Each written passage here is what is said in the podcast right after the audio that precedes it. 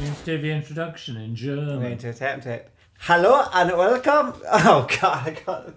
Hello everyone and welcome to a pint with Peter, an informative and somewhat comedy We want podcast. it in German. Okay, let, let me try again. Hello on Alon and welcome to a pint with Peter. That's probably wrong, but we're gonna go with it. It sounded like an English person doing it. Yeah, doing as it German. is. I went for the German intro because Chris, as you may know, Peter serenaded us with uh, Kraut, Kraut what? What rock if he walked in. So, Dad, with the intro of Krautrock, I'm sorry, I'm sorry, I'm sorry, I'm sorry. Yeah, we're gonna come. We're actually, we are actually going to come on to Krautrock, but you know me, I've got to deviate, deviate, deviate, and uh, so hello again, Comancheros. Are you familiar with that term? No. It's it's uh, is a- it's- is- is it's- that a it's- German It's term? basically no, it's not German. It's it's basically um, a Native American tribe. It's it's a really great uh, cowboy movie. And when I was a kid, people of my generation, boys, but I guess also girls, would uh, watch an awful lot of cowboys, westerns. That uh, Comanchero thing is from a series called Gunsmoke. I mean, it was a really big influence on boomers, cowboys and Indians, or, sorry, Native Americans. I mean, were you two? I, I don't want to go off digress here, but maybe we can talk about it later. Were you, uh, were you two bathed in westerns or anything cowboyish when you were growing up? I think not. yeah, I kind of I want don't to say think it so. was I kind think of. it was more of police and army. Yeah, that's true. I Don't know if you were there. I went to a cowboy birthday party, but that was about it. I don't think I did. No. Oh, that's interesting. But What was the cowboy birthday party like? I can't remember it. I always remember it because Mum got me a Woody from Toy Story. Ah, okay, So I don't know if it was uh, foresight, but all the other boys turn up with gruff beards painted on in very neutral colours, and I'm there in bright Wow. yellow dressed as Wow. Woody the cowboy from Toy Story. I mean, it's how you are now. Yeah, so it's So- very, very foreshadowing. It's interesting because, you know, primarily this podcast is about music, popular music. And I, I was thinking how many bands have actually taken up this cowboy influence. The tune that was playing in the background is by these bad boys. They, they're big audio dynamite. They Oh, were- wow, they were yeah. kind of derivative of The Clash. A couple of them were in The Clash. I mean, you got to admit, guys, that's a great look, isn't it? It is good luck. do you think? And the song was, if you want to check it out, was about a, a painted wagon carrying all this snake oil in the American West. I guess a lot of people were kind of pretended to be doctors, weren't they? And they're selling snake oil. The other one, I mean, I'm, I'm picking your brains here. I mean, going way back, obviously bands like the Eagles. Maybe your dad was into the Eagles. They actually had an album called Desperados, and they were dressed in cowboy costume. And if you want a heavy metal reference, because I'll be talking about heavy metal a little bit later, what do you make of that? Wow. Yeah, that's uh, Motorhead. This is the classic Ace of Spades, and you've got to admit that's a pretty cool Yes. look, isn't it? You know, they've got the cowboy hats, they've got the poncho, they've got the um, blah, blah, blah, the waistcoat, you know, with the frayed. Having a photo on top of a quarry somewhere. Yeah, well, I think most of those spaghetti westerns, which I, I was going to ask you about later, were actually filmed in Spain. Yeah, I don't think they were filmed in Texas or anything like that. Anyway, maybe you know, fifty podcasts down the line, we can we can talk about cowboy films. So, okay, as per bloody usual. Or aboard for fun time. Let's begin with a state of the Comanche Nation, yeah, because we always try and try and do this. Don't scratch your head, Chris. That's not very nice. I mean, what what exactly is happening in the wild northwest at the moment? This uh, volume, this episode, by the way, is number sixty-nine. We. Swaz on Nerve, Swaz on Nerve. So you've obviously got the Hendrix uh, reference going Oh. on there. no, we were relating it to sex. We don't want to hear about that sort of thing. I, I don't even know what Swaz on Nerve is, so you'll have to enlighten me later on. Okay. I quite like using swaz on nerve for it. Do you? Oh, Chris. It makes it sound quite. Intellectual. Yeah. I, I thought, you were a well brought up boy, honestly. am, I have to change my opinion of you. Anyway, in recent weeks, just so, you know, five years' time from now, hopefully, we'll be laughing at this. I mean, I'd think of Britain as the land of the frayed safety net. You know, you've got negligible mental health provision. You've got the A and E wards spilling over. Trains and ambulances aren't running on time. The prisons are overflowing. There's 50 kids per class, and blow me, Putin and uh, Xi Jinping. Jim, I don't know how you pronounce that actually. Xi Jinping, is it? Xi Jinping. You know, the Chinese Yeah, guy. yeah. I was going to ask you actually. I mean, you're a bit of an expert in these preferred pronouns. You know, go back a couple of podcasts. Do you mm-hmm. think XI, G, is his preferred pronoun? Or do you think that's his first name? That might be his first I think name. that's his first name. Oh, sorry, I didn't want to go into that kind of territory, did I? I mean, there's all this kind of crap hanging in the air, you know, kind of Third World War vibe. But what really has exercised us in, in the past couple of weeks, I don't know about you guys, I mean, what is really important, correct me if I'm wrong, but apparently there's been a bit of a bloody lettuce shortage. Have you had a salad shortage um, down your Oh, end? yeah, I mean, let, I mean, let's get down to the nitty gritty. So, Chris, you've been unable to obtain tomatoes. Tomatoes, cucumbers, and peppers have been. Yeah. But they're all back. They're all Oh, back. they all back there. in form. Yeah. some form. My God, so I'm a bit. I I'm a bit. Do you something think I'm a bit behind the curve? lettuces. You know, I thought we could talk tonight about rationing in Lidl, and uh, we, we, you know, in, in future, guys, you could talk about the great cucumber drought of 2023. what do you think of that? I mean, imagine the carnage in Waitrose. Oh God. Blood spilled in aisle 13, angry shoppers fighting over the last Mediterranean marinated tomato, the last crisp head, the best organic deli star. Anyway, we're okay here, guys. I've got we've actually got some builders in at the moment, and Julie, my missus, is, is putting together some salady gift bags for the builders later, just to kind of convince them that you know things are actually okay. Um, I had my camera out earlier. I was going to send the builders some glamour shots of my cucumber. What do you think? I like it. Could be a good idea. I mean, when you come around, I mean, hopefully for you in particular, Russ, these recordings will be a kind of document of me. You know, you'll be listening to this when I'm long gone, won't you? Thinking fondly, you know, wasn't my dad a bit of a twat? But you.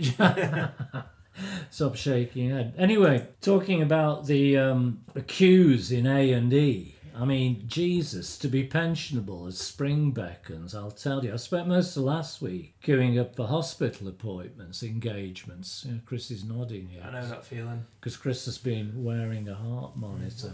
Chris thought shows his shaved chest. It's a circle. I need your advice here because it's got so bad. I'm considering doing a David Bowie. What do you think? I'm going to talk. I definitely going to mention Krautrock tonight, by the way. But I was also going to talk about David Bowie. You know, um, glam rock if you want for a, for a little while. I thought you were going to say you're going to reinvent yourself by doing a David Bowie. I thought he was just going to die. Yeah, yeah, yeah, yeah, yeah. I mean, that's a little bit of it. It's uh, it's the latest trend in funerals. Don't worry, we're not going to be morbid tonight. What David Bowie did, I describe it as being oven ready. Do you know what I mean? It, it's actually known as direct cremation. Have you heard about this? No? It's really amazing. Obviously, people have set up companies and firms to deal with it, and I'll tell you what it is in, in a few seconds. I mean, in, I mean, I don't know about you, but for me, I, I just can't stand that morbid shit. You know, that black funeral gear and the hearses and the hymns that nobody knows. Do you know what I mean? And going back to somebody's gaff and kind of um, having insipid vol au vent. Everyone's standing around in some twilight lounge. Do you know what I mean? Yeah, you're both nodding your head. I mean, I, I'm not being disrespectful here. I've been to lots of post-passing uh, kind of gigs, and it's it's been bloody awful, hasn't it? You're both nodding your heads. Do, you- do you agree, Chris? Yeah, I mean, So- I, mainly I go to Irish funerals. Don't Ah, So, right. you know, there's plenty of whiskey flying about, um, Ah. no matter what age you were. Yeah. So that's kind of added dimension then, isn't it? So after after a while, uh, people obviously get canned, pissed or whatever. The mood changes. Yeah. My Yeah. first ever taste of whiskey was at a funeral. Was it really? Did you find it horrible? Yeah, it put me to sleep. I fell asleep in the back of the car on the way home. Oh. I was about 14. Jeez. But did you drink whiskey now? Yeah. Oh, that's Yeah. interesting. Because um, I went back to my hometown recently and we walked past the Labour Club, which I mentioned many, many podcasts ago. And as you know, it was in there that I was first introduced. I was, only 10, something like that, to my first pint or half pint. And it tasted bloody horrible. And uh, as you know, the first ciggy I partook of, it was also horrible. So, I, A, I've never been a massive drinker, and B, I've never been much of a smoker of cigarettes. You know, thank God my granddad didn't give me any opium or anything like that. It might have been a different, different story. And they didn't do acid at the Stafford Trades and Labour Club, so I'll be okay. yeah, I mean, the thing is, with this direct cremation, you go straight from your bed to the box. Do you know what I mean? These companies, you ring them up, you- you're lying in your hospital bed or you're lying here at home, they just take you away, yeah, get you done, as it were, yeah, then you end up in a tasteful casket. So there you are. Don't, don't look so sad, Russ. This isn't that bad. I mean, you've got so you I got was so, thinking this does sound quite good. you got so, well, it gets better because you've got loads of options basically about what you want to do with your ashes. I mean, I, I think it's a bit of a cliche now, but what some people do is they, they shoot their ashes off in a rocket, don't they? Do they literally just, there's no service or anything, they just. Exactly, exactly. Okay.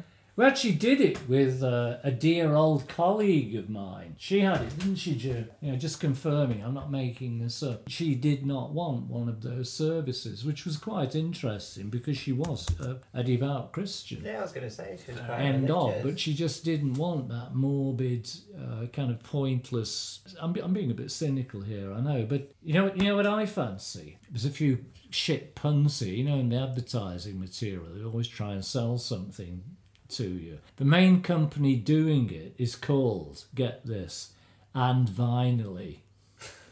because what they do, they take your cremated remains and they press them. Oh, them I've heard about this. into a vinyl record. That's I, I've heard cool. about that, yeah. I mean, I don't know, to be honest, what this vinyl record is going to play like. Yeah, like, Is it? Can you pick the song? Of course you can. Okay. Yeah, you can, yes. What vinyl would you want your ashes to be, Peter? I think red, red vinyl. Red vinyl. And I- I've already got a choice of songs I want on it, you know, so I'd have maybe um, something from the old blues days. I'd have something from the electronic era. I'd probably have some new order or something like that. You know what I mean? So you, you better bear this in mind. I mean, if you read the advertising blurb, it's quite bizarre. We offer you the chance to press your ashes in a vinyl recording your loved ones will cherish for generations. Pun coming up. Live on beyond the groove.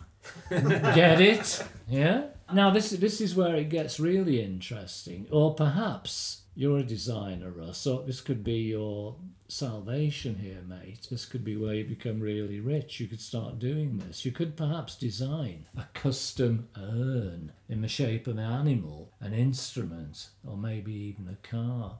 I'm not getting this. Yeah, Well- yeah, you get your ashes. Yeah, ashes normally come in something like a big plant Yeah, pot, don't. I know that. but some of these companies, you're talking megabucks, by the way. They obviously don't use all your ashes. yeah, because obviously that'd be a hell of a chunky LP, wouldn't it? Do you know what I mean? It would be kind of heavy plastic, wouldn't it? But the, the bulk of your ashes end up in some kind of an urn. And what they do is they get, you know, I guess people like you, designers, to create really fancy looking urns. You're looking interested here. Oh, the amount of options we could do What for Peter. If you're a musician, you could- Indeed. you could um, have your ashes in a limited print of LPs, so proceeds will go to your family. Well, Wow, that's a really good idea, good, isn't it? isn't it? I'm sounding really bourgeois here. I remember a few years ago, Julie and I were in Tasmania and we went to a wonderful art gallery that's called the Museum of New Art. It's called Mona. You'd love it because what it is, it's not a traditional gallery, you know, where you have all the Gainsboroughs and the, you know, from different eras, different decades. It's made up of obviously paintings and sculpture, but you also have in there, for example, a massive exhibition showing silver coins that have been found on the seabed, you know, from Greek times or whatever. But the one item that really interested me Julie also found it really interesting, particularly in the Caribbean. I think most of these exhibits were from the Caribbean. I think they're a bit more fun loving, aren't they? They had these wonderful coffins, but the coffins would be in the shape of cars and would be in the shape of birds and, uh, you know, in the shape of a piano, something like that. They were fantastic and they were. Um, beautifully painted as well. So he didn't get the plastic.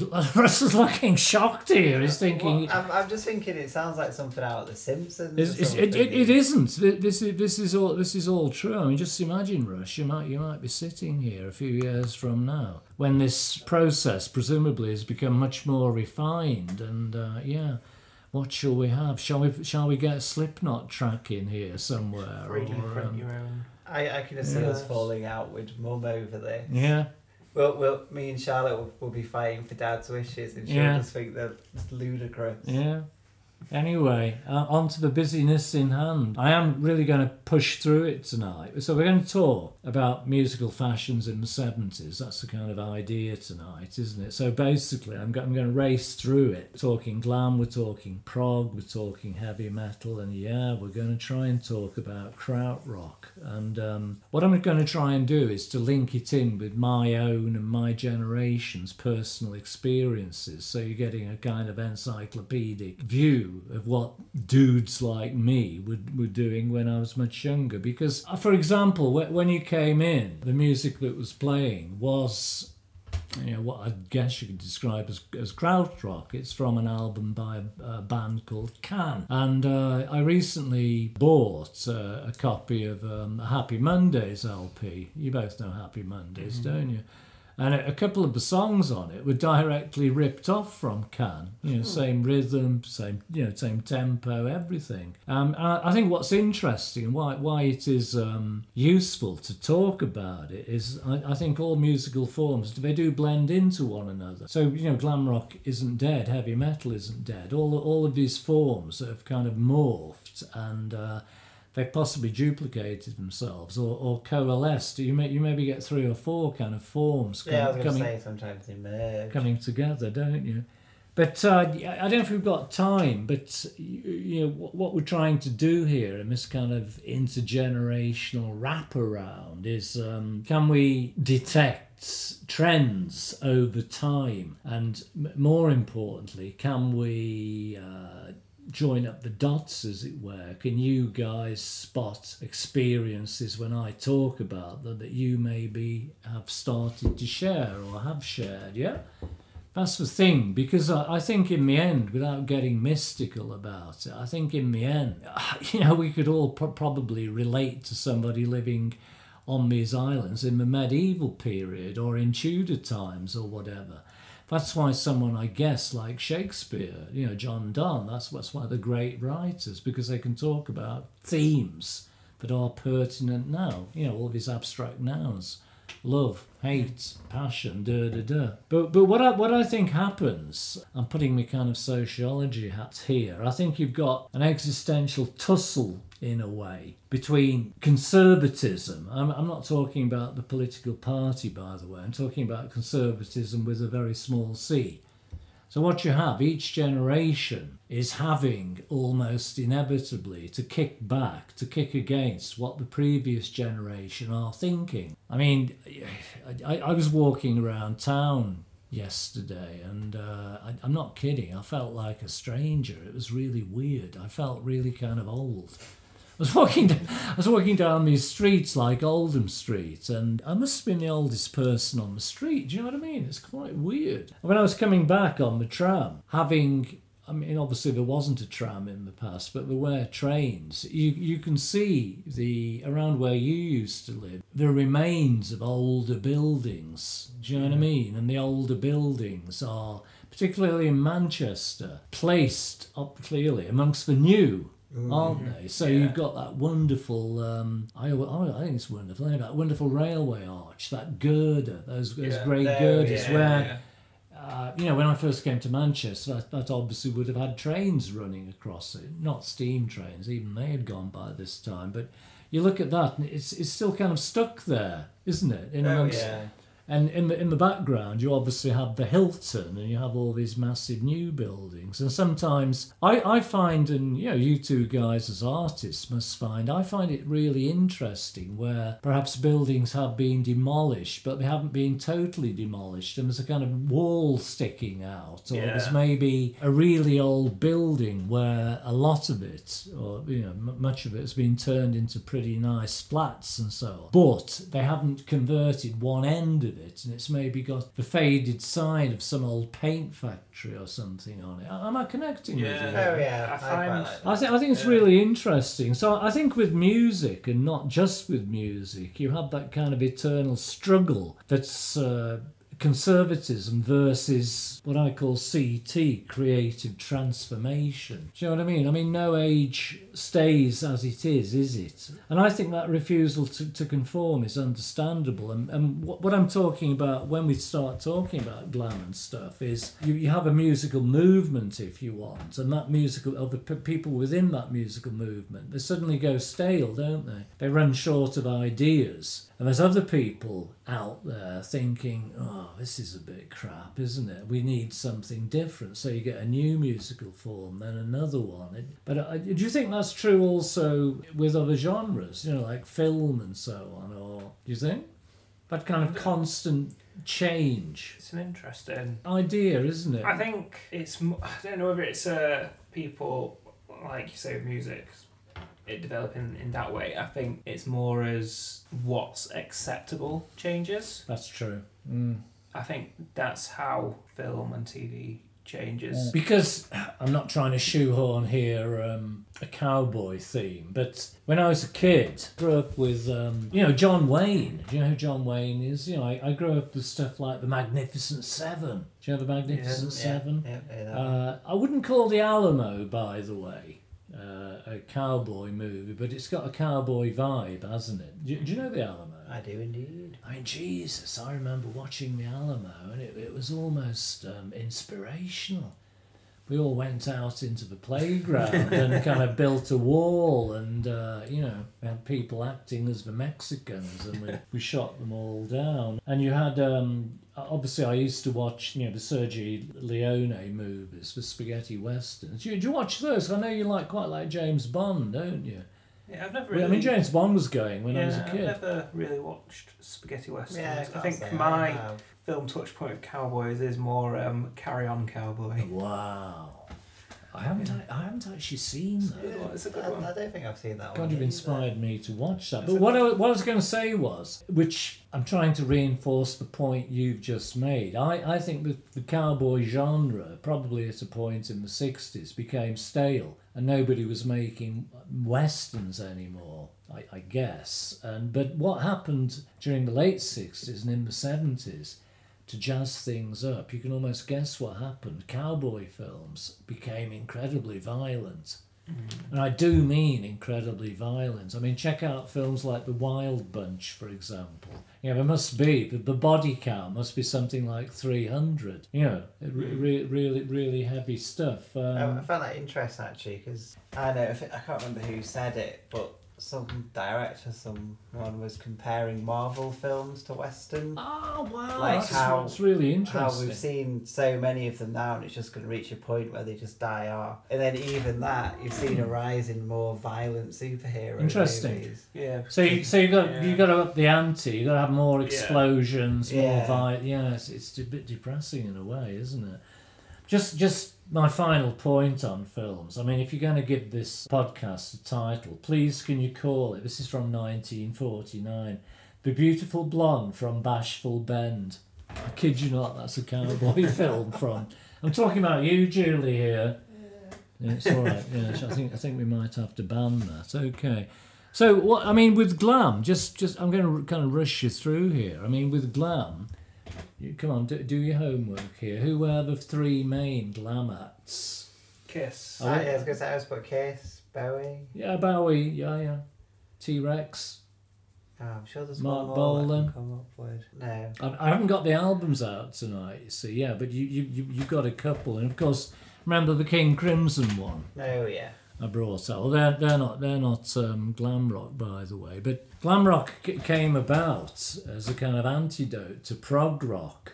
And I, again, I haven't got the albums. I don't think I've got the albums down here tonight. But prog rock. Tell me if you know any of these bands. Yes, Genesis, Yeah. uh, Barclay James Harvest. No. Uh, but what you what you're thinking here is Spinal Tap. No, Yeah, yeah. you know, yeah. you know, Spinal Tap. I mean, Spinal Tap isn't isn't particularly prog or glam or anything. Yeah, it was very very pretentious. What I do have here, just to give you um, a little example. This is a Genesis album called Nursery Cryme, C R Y M E. You get the point. I mean, I was looking at it earlier, and I, I wouldn't like to knock Genesis because, as I say, you should read that poem I wrote yesterday. Utter rubbish. So I, I think if you want a rule in life, lads, it's uh, you know don't criticise anything until you've tried it yourself and hopefully done better. So I am aware of that, but uh, you can see the inside of that album. Mm. Yeah, this is this is prog rock at its finest, and you've got tracks like the musical box, Harold the Barrel. Yeah, so you've got a bit, a bit of a funny one there, Seven Stones. And the one I, I picked on here, it's called The Fountain of Salmacis. I mean, can you imagine anybody nowadays creating a song called The Fountain of Salmacis? From a dense forest of tall dark pine wood, Mount Ida rises like an island. Within a hidden cave, nymphs had kept a child, Hermaphroditus, son of God, so afraid of their love. And that's actually sung and played. Wow. Can you imagine? And as you can see, it's got what six or seven verses, and that, that's how bad it got.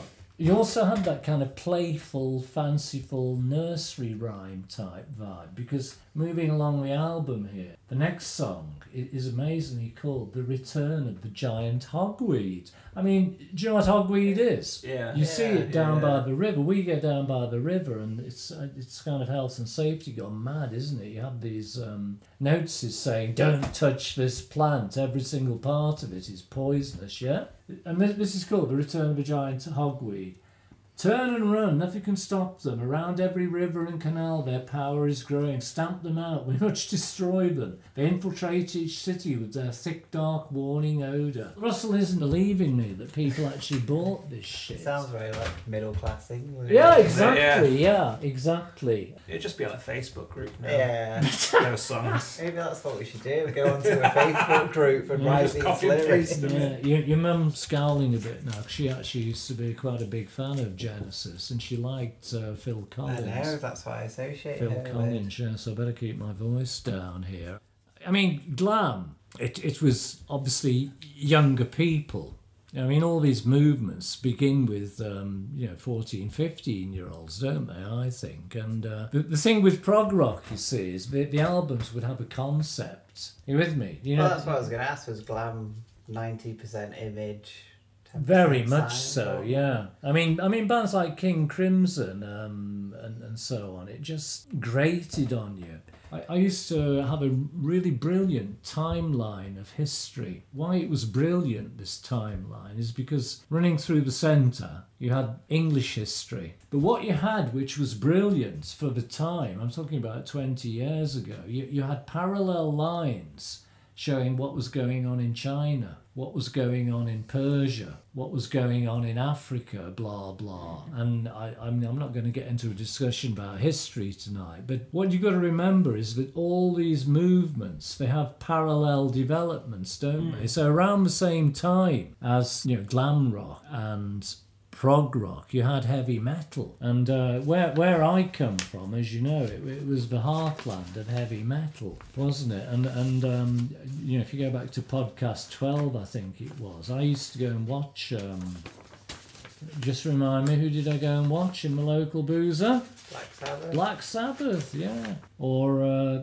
Earth, as they, they were called then. I actually saw my brother a few days ago, and uh, I've actually got. If you want to pass it to me, Chris, I've actually got. I don't know if you've seen it before, but I've actually got a copy of the Black Sabbath album.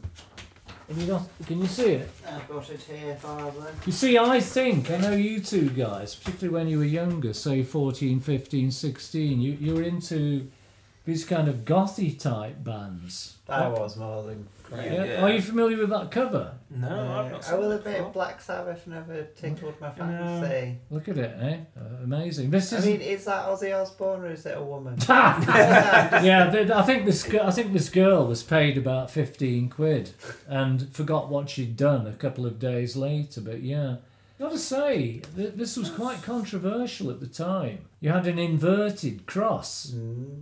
Minimalist. Yeah.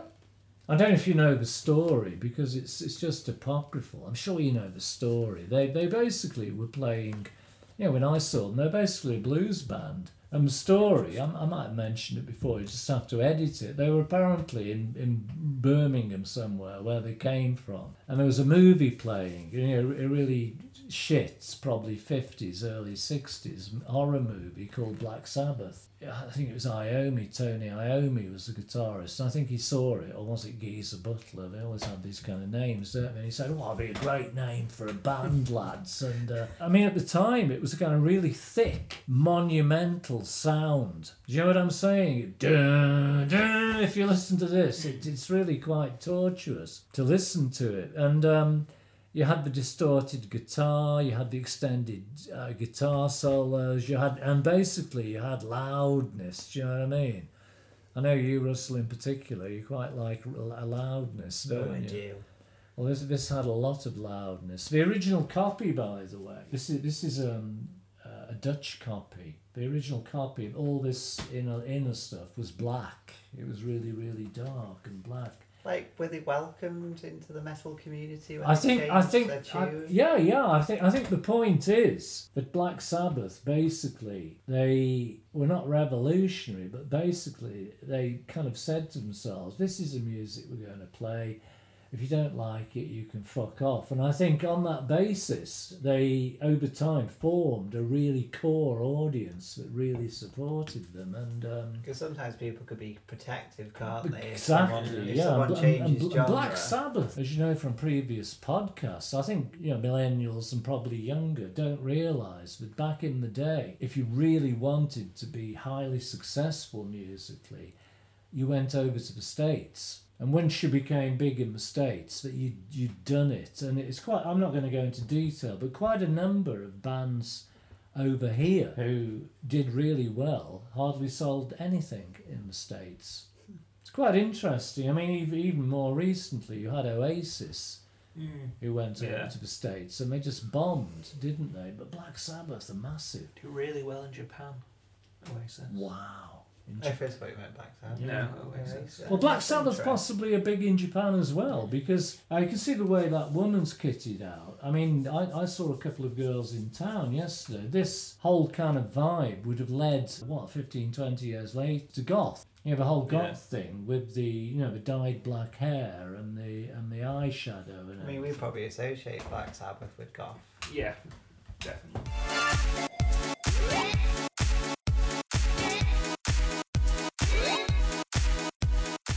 Well, everyone, we are going to leave it there this week. And don't worry, the outro won't be in German. Apologies for that. I just wanted to try something different. But hopefully, my outro sounds a lot smoother as I'm using one of our new microphones, awesomely donated by a fan. Cheers to Jamie for hooking us up with this new mic. Great to see someone wanting to progress the podcast. As always, we hope you've enjoyed the journey into the past with our guide Peter. Subjects like Krautrock is always interesting because it highlights the intergenerational gap we are trying to bridge. Because I went into the chat viewing it as a more modern scene, you know, the one I'm used to, to what Dad was going to chat about. As always, you can join in with the chat by heading over to our Twitter and using the handle at a pint with Peter or use our email, a pint with peter at gmail.com. Maybe you could also let us know if you have fond memories of Krautrock, or do you think Marvel films are going the way of westerns? One more thing whilst I've got you, please remember to tap the subscribe button and leave us a review on whatever platform you're listening to us on. Chris dove into the stats of the podcast and found out a good chunk of you are listening to Peter and haven't yet subscribed to us. So please just take a second to tap that button. It just helps the podcast reach more people. So everyone, I'll speak to you next time where we will hopefully start to learn more about all those rock genres Peter keeps mentioning. Cheers again, and on to the next.